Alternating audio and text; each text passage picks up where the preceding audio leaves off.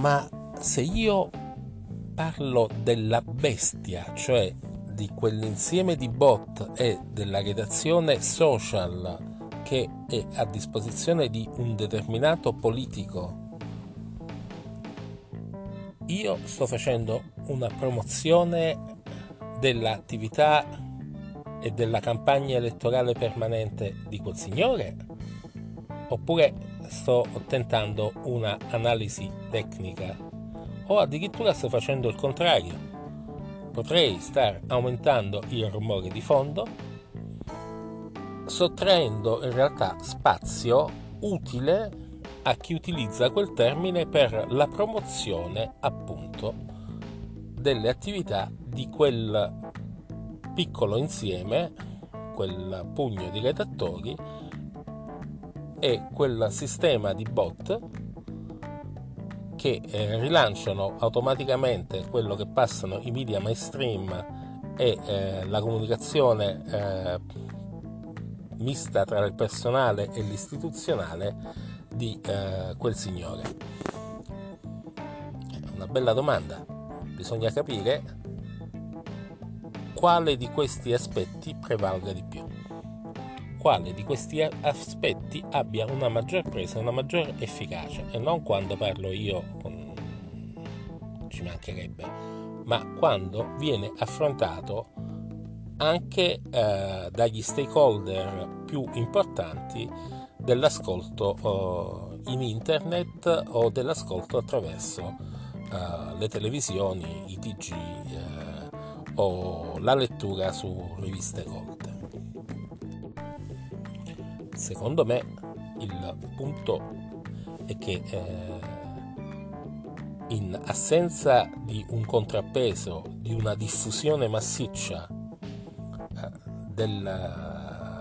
e alternativa dello stesso argomento, prevale, si realizza oppure comunque eh, resta eh, ben in vista semplicemente eh, quello che dice quel politico, ma in presenza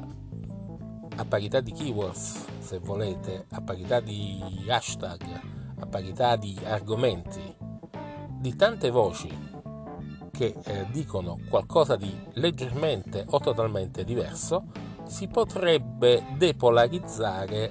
una parte della comunicazione.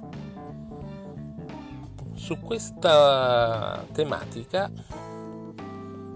c'è da dire che i comportamenti degli algoritmi che permettono la diffusione eh, del messaggio dominante, cioè di quello più diffuso e più ripetuto, ecco, quegli algoritmi sono soggetti a revisioni costanti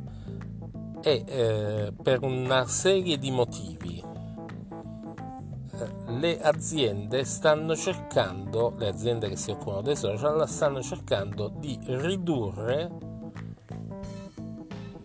la, uh, i messaggi monotematici e di intervenire appunto su quello che è il sistema di diffusione delle news, siano fake o siano reali, uh, della politica che vanno a discapito del, dei messaggi promozionali e della loro stessa pubblicità e capacità di fare advertising uh, ad alto livello. In questo senso si giustifica però il fatto che eh, gli stessi operatori della famosa bestia fanno anche massicci investimenti nella pubblicità online con dei target particolari su Instagram minori eh, insomma um, stanno cercando di formarsi una, una nuova categoria di pubblico e eh, tentano le strategie più varie, insomma i balletti sempre dello stesso politico su TikTok sono uno degli esempi. Resta la domanda di fondo, che facciamo? Non ne parliamo proprio più? Ecco, fammi sapere cosa ne pensi commentando eh, o mandandomi un uh, messaggio vocale e se vuoi diffondi questo podcast. Ciao!